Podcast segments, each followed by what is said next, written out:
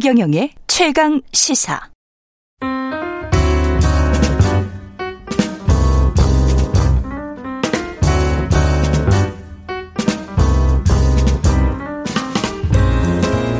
네, 더 나은 미래를 위해서 오늘의 정책을 고민합니다. 김기식의 정책 이야기 식센스 김기식 더 미래연구소 소장 나와 계십니다. 안녕하십니까? 예, 안녕하세요. 예, 오늘 이거 주식 투자하는 분들은 굉장히 관심이 많습니다. 네. 예, 물적 분할, 인적 분할 뭐 매일 기사에 나오는데 오늘 뭐 단순 명쾌하게 좀 정리를 좀 해 주십시오. LG 예. 에너지 솔루션 상장 이것도 이제 물적 분할이었습니까? 물적 분할 재상장이었죠. 예. 물적 분할이 뭐죠? 예, 그러니까 회사를 분할하는데 이제 그 방식이 두 가지가 있습니다. 예. 인적 분할과 물적 분할이 있는데 예, 인적 분할이라고 하는 거는 기존 회사를 말 그대로 두 개로 쪼갰을 때 기존 주주들이 똑같이 그 쪼개진 두 개의 회사에 기존 지분율대로 어 주식을 가질 수 있는 권리를 주, 부여하는 방식이 이제 인적 분할인 거고요. 예, 물적 분할이라는 거는요. 회사는 그대로 있는데 음. 거기서 특정 사업 부분을 떼내서 기존 회사의 100% 자회사로 만드는 걸 이제 물적 분할이라고 하고 음. 그 물적 분할된 100% 자회사를 이제 상 다시 상장시키게 되는 거죠. 예, 네. 그렇게 되는 거군요. 그러니까 이제 예. 인적 분할일 때는 기존 주주 들에게 그 나눠 짜, 쪼개진 회사에도 주식을 갖고 있는 반면에 물적 네. 분할은 음. 기존 주주들은 이 쪼개진 물적 분할된 회사에는 한 하나 한, 한 주도 못 갖게 되는 그런 차이가 있게 되는 거죠. 쪼개진 신설법인, 쪼개진 네네. 회사가 LG 에너지 솔루션처럼 알짜배기였을 경우에 네, 네. 물적 분할을 하게 되면 기존 주주들 그러니까 네네. LG 화학의 주주들은 주식을 가질 수가 없고 예, 예. 그럼 그리고- 다, 다시 똑같이 일반인과 똑같이 저 네. 주식을 청약해서 주식을 청약하는 수밖에 배정받는 수밖에 없는 거죠. 그러니까 기존 주주들은 물적 분할에는 적대적일 수밖에 없네요. 예. 그래서 이제 뭐 예. 물적 분할이 기존 주주들에게 손해를 준다 이런 음. 얘기들을 많이 하시는데 물론 이제 기존 주주들 입장에서는 속이 터지겠죠. 왜냐하면 LG 화학만 하더라도 원래 한 시가총액 한 60조쯤 되던 회사인데 예. 지금 LG 화학에 에서 물적 분할한 NG, 그 LG 에너지 솔루션이 지금 100조가 넘어가고 있거든요. 114조쯤 어, 되니까요. 예. 그러니까 그 배보다 배꼽이 더 커져버린 형태가 아, 되었는데도 음. 불구하고 그 회사의 이 상장에 따른 이익을 기존 주주들은 LG 에너지 솔루션이 여기까지 성장하는 데는 기존의 주주들의 어, 투자와 어, 참여를 통해서 이루어진 건데 왜그 그렇죠. 성장의 혜택을 못 누리냐라고 예. 하는 건데 사실은 어, 그건 뭐 모든 주주에게 똑같은 현상인 거고요. 우리나라에서 뭐 외국도 뭐 그런 현상이 있어요. 우리나라 특히 심한 경우가 지금 그 LG 화학이 음. 의 시가총액이 LG 화학이 갖고 있는 에너지 솔루션 지분 가치보다도 모자라요. 이거 무슨 그렇게 얘기냐면 예. LG 화학이 갖고 있는 에너지 솔루션 지분 가치가 그대로 반영되면 음. 당연히 LG 에너지 솔루션이 상장되어져서 그것이 가치를 제대로 평가받았을 때그 평가 이익이 예. LG 화학의 주주들에게도 주식 가치의 상승으로 나타나서 LG 화학의 주가도 같이 오르면 LG 화학 주주들도 아무 불만이 없겠죠. 어. 그런데 이 밑에 그 자, 자회사가 상장해서 생겨나는 시가총액의 상승보다 LG 화학이 갖고 있는 어 주식 가치 상승이 그만큼 이루어지지 않거나 심지어는 주가가 하락하는 경향이 나타나니까 음. 주주들이 불만을 갖게 되는 거죠. 이게 지금 LG 화학, LG 에너지 솔루션 이야기를 했습니다만은 다른 사례들이 많지 않습니까? 그렇죠. 예, 관련해서? 예 를 들어서 뭐 네. SK 케미칼에서 SK 바이오사이언스를 음. 어, 그 물적 분할해서 상장한 사례도 있고요. 예. 근데 이제 그렇게 하고 나서 사실 주가나 패턴을 보면은 그 모회사라고 했던 원래 이제 네네. 분사가 되기 전에 그 회사들의 주가는 굉장히 좀 타격을 많이 받고 기존 주주들은 알짜배기가 떨어져 나가고 본인들은 그 주식은 갖지도 못하고 뭐이 주식은 떨어지고 뭐 이렇게 되면 게다가 우리가 단순 계산을 해봐도 이중 상장이기 때문에 음. 이중 상장이면 이쪽 이쪽의 가치도 평가를 해줘야 되고 저쪽의 가치도 평가를 해줘야 되니까 디스카운트가 될 수밖에 없을 것 같아요. 상식적으로. 그렇지는 않습니다. 예. 뭐 그래서 이제 뭐 이런 개미들의 불만이 계속 나오니까 예. 아예 물적 분할을 금지해야 되는 거 아니냐 또 안철수 후보는 그 금지하자 이런 얘기까지 지금 하고 있는데요. 예. 그거는 전 적절하지 않다고 생각합니다. 이게 음. 왜냐하면 물적 분할을 해서 상장시키는 이런 회사들은 대개 IT 첨단 기업이거나 사, 이런 배터리처럼 미래 자동차의 핵심인 첨단 기술이거나 바이오 같은 회사들이거든요. 자본 조달이 그러니까, 목적이군요. 그러니까 이 예. 물적 분할을 해서 재상장을 하는 가장 큰 이유는 음. 이 대규모 투자 자금을 조달하기 위한 그러네요. 겁니다. 그러니까 예. 대규모 투자 자금이 필요한 이런 바이오나 첨단 기술 분야에 있어서는 투자 자금은 세 가지 방식에 의해서 조달될 수 있잖아요. 제일 그렇죠. 쉽게 얘기하면 빚내는 일인데 이거는 회사에 재무적 부담을 주고요. 그렇죠. 또 하나는 유상증자라 그래서 기존 주주들이 그 비용을 부담해서 예. 어 유상증자를 하는 건데 또. 예. 이런 경우에는 기존 주주들이 부담 져야 될 뿐만 아니라 주식 수가 늘어나기 늘어나니까 때문에 꼭 주가가 기존. 주주들한테 예. 도움이 된다고 볼 수 없는 부분이 있고요. 음. 세 번째는 제일 좋게는 돈을 많이 벌어서 그 번 돈으로 투자하면 되는데 예. 예를 들어서 삼성 바이오로직스가 지금 시가총액이 50조가 넘어가고 있는데요. 음. 매출이라고 해봐야 1조 5천억에 이익이 5천억밖에 안 돼요. 아, 이 삼성 바이오로직스가 상장될 당시에는 매출이 천억도 안 되는 회사였거든요. 그러니까 이런 대규모 투자는 필요한데 미래는 음. 성장할지 모르지만 당장은 매출이나 이익이 얼마 안 되는 이런 첨단 기술 그렇죠. 기업이나 바이오는 음. 돈을 벌어서 대규모 투자 자금을 모집한다는 게 불가능한 거거든요.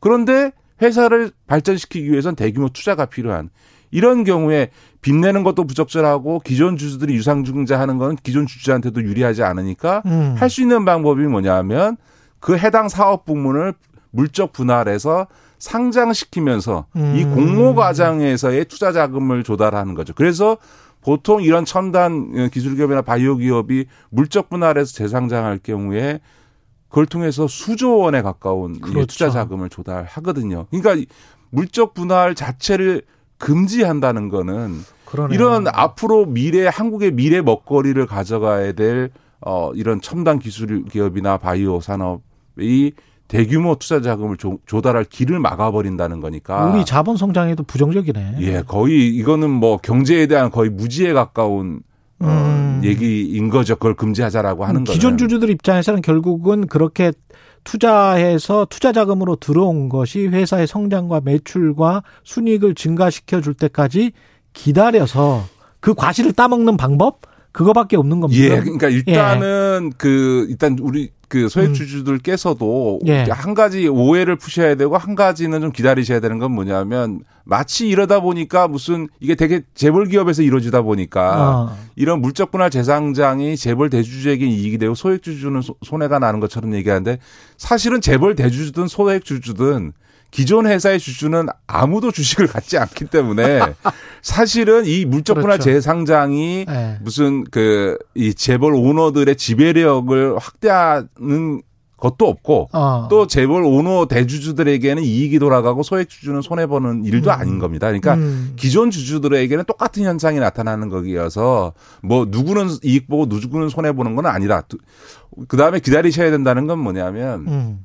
물론 당장은 이게 주식시장이라는 게 꼭 기업 가치 평가에 의해서만 되지는 않거든요. 왜- 당연히 아까 말씀드렸던 것은 LG 화학이 가지고 있는 에너지 솔루션 지분 가치는 음. 최소한 주가에 반영되는데 그거조차 반영되지 못하는 주가를 갖고 있으니까 예. 이거는 좀 불만을 가질 수 있는데 음. 그러나 장기적으로 보면 그런 물적 분할 상 재상장이 갖는 음. 어, 효과가 기존 회사 에도 반영이 돼서 기존 주주들도 혜택을 보게 됩니다. 왜냐하면 그 자본주의 성장을 믿는다면 아니요. 예. 그것도 있습니다. 그- 예. 물론 그 재상장한 회사가 상장되어져서 기업 가치가 올라가서 생겨나는 이제 예. 어, 기대의 효과가 모 회사에도 반영될 뿐만 아니라 음. 회사의 지배력으로 놓고 보면 50% 플러스 한 주만 있으면 되거든요. 그럼 그렇죠. 절대 지배권이 되거든요. 예. 그런데 보통 이제 재상장 시키면 지분을 70% 이상을 갖고 있거든요. 70%는 음. 갖고 있거든요. 그 얘기는 무슨 얘기냐면 지금 갖고 있는 주식의 한 20%는 언젠가는 매도해서 또 팔 수 있구나. 그걸 가지고 음. 뭐 기존의 회사도 그 상장 매각 차익을 실현하게 되고 그 돈을 갖고 새로운 또 신규 투자를 하기 때문에 아. 결국 기존 모회사도 길게 보면 음. 그 물적 분할 재상장해서 만들어진 효과를 누리게 되고 주주들도 그 혜택을 누리게 될 거다. 음. 그러니까 너무 단기적으로 보실 일이 아니다. 이 말씀 너무. 단기적으로 어, 봐서 그거 실망 매물이나 뭐 이런 것들도 많이 나오긴 하잖아요. 네네. 예. 그렇게 꼭 볼 필요는 없다. 그렇군요. 근데 이제 금감원 역시 이게 물적 분할 후에 상장하는 문제에 관해서 개선 대책을 검토하고 있다. 이 이거는 무슨 말인가요? 예, 그러니까 이제 방금 말씀드렸던 예. 장기적으로는 그 기술 부문이나 바이오 부분을 분할 상장 재상장하는 게 음. 어, 문제가 아닙니다만 단기적으로는 계속 그이 개미 소액 주주들의 불만들이 제기되고 있지 않습니까? 예. 그럴 경우에 이제 쓸 수 있는 제- 가장 중- 좋은 제도적 개선안은 물적 분할을 한 뒤에 재상장할 경우에 음. 그 공모주를 배정하는 데 있어서 예. 기존 회사 주주에게 일정 비율을 의무적으로 배정하도록 하면 됩니다. 이게 음. 어, 법률적 문제가 없는 게 마치 어, 그 회사에 종사하고 있는 임직원에게 우리 예. 사주 조합의 20%까지를 의무적으로 배정하도록 되어 있는 게 지금 룰이거든요. 예. 그것처럼 물적 분할을 해서 재상장할 때 기존 주주에게 일정 비율을 어, 배정하도록 음. 강제하는 것도 법률적으로 전혀 문제가 안 됩니다. 위헌이 아닙니다. 음. 그러니까 그런 방식을 통해서 그 회사의 그 사업 부문이 예를 들어서 배터리 사업 부문이 바이오 사업 부문이 성장하는 데 기여했던 기존 주주를 배려하는 음. 이런 제도적 개- 개선안은 충분히 검토할 수 있는 거죠. 유튜브에서 파라한 강님이 물적 분할이 미국에서는 못하는 거 아닌가요? 이렇게. 말씀- 그렇지는 않습니다.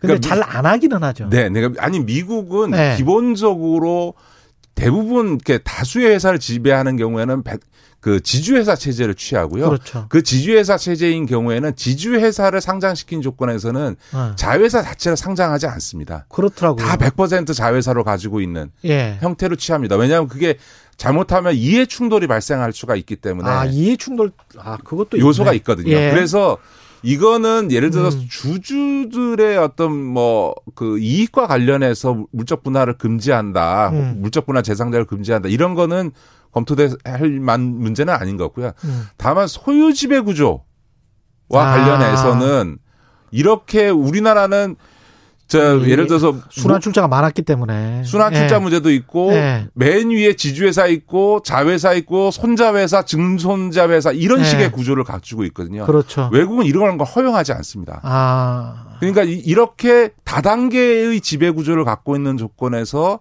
이걸 각각 다 상장시킨다는 것은 이 적절한 예를 들면 현대중공업 같은 경우는 현대중공업 지주가 있고 그 밑에. 한국조선해양 지, 지주가 있고 그 네. 밑에 다시 현대중공업이 있고 예. 이런 식으로 가- 이걸 다 각각 지금 상장시키고 있거든요. 예. 이게 과연 적절하냐라고 하는 문제는 회사 지배 구조의 어떤 투명성, 음. 그 다음에 이해 충돌의 문제 차원에서는 검토할 필요 수 있는 거죠. 게다가 기업 가치도 제대로 평가 못 받는 것 같아요. 지주회사에 또 지주회사가 있고 뭐 그런 식이잖아요. 사실. 그렇죠. 이런 다단계적인 어떤 지배 구조를 형성하게 되면 예. 회사들이 각각이 제대로 평가받지 못하게 되는 그렇죠. 어, 그런 문제가 생기는 거죠. 그런 문제가 있는 것 같습니다. 그 오늘 사실 증권거래소까지 해야 되는데 증권거래소를 할 수가 없을 것 같아요. 김영선님, 근데 자회사로 들어가니까 대주주가 지배하는 것 아닌가요? 이런 질문을 하셨고요. 9599님, 그러니까 자금 말씀하시는 음. 거예요. 자금 공급이 좋지만 근데 카카오 사례만 봐도 오너만 주머니를 채우잖아요. 계속 이제 이런 질문은 나오고 있습니다. 아니 이제 음. 그거는 이제 그 오너가 아니고요. 예. 그 회사 계열 회사의 CEO. 임직원들에게 스탁 예. 옵션을 주거나 줬는데. 혹은 아까 말씀드렸던 우주리 사주조합 배정을 해준 것을 예. 상장 이후에 매도해서 생긴 거니까 음. 그거는 뭐 오너가 챙겨간 것은 아니다. 아, 닌 거고요. 그 음. 다음에 오너도 그 기존 뭐 제일 위에 상단에 있는 회사가 그 자회사를 지배하는 지분율에 전혀 변동이 없고 음. 이 자회사가 특정 사업 부문을 물적 분할해서 상장시킨다고 하더라도 그 물적 자회사에 대한 지분율을 하나도 갖고 있는 게 아니기 때문에 예. 물적 분할된 자회사에 그렇죠. 대한 그러니까 네. 사실은 지분율이 변동이 없는데 뭐 이익이 더 생길 거는 없는 거죠. 다만 어, 이런 그 발전 가능한 부분들을 물적 분할해서 상장시켜서 대규모 투자 자금을 조달하고 그걸 통해서 사업을 키우게 되면 음. 그런 어떤 사업이 확장됨에 따라 생겨나는 기존 회사의 가치 상승 효과가 있을 텐데 그러면 근데 그 경우는 재벌 오너만 이득을 보는 게 아니라 거, 그 기- 그렇죠. 기존 회사의 소액주주도 같이 이득을 보는 거니까. 그때까지 가지고 있다면. 예, 예. 그래서 앞서 말씀드렸던 것처럼 음. 지배구조 차원에서 여러 가지 논의를 할 수 있을지 모르지만 음. 주주들 간에 있어서 뭐 대주주와 소액주주 간의 형평성 차원에서 물적 분할 문제를 다 금지한다 이런 얘기는 전혀 적절하지 않다는 겁니다. 알겠습니다. 김기식의 식센스 더 미래연구소 김기식 소장님이었습니다. 고맙습니다. 네, 고맙습니다. KBS 일라디오 최경영의 최강시사 듣고 계신 지금 시각 8시 46분으로 향하고 있습니다.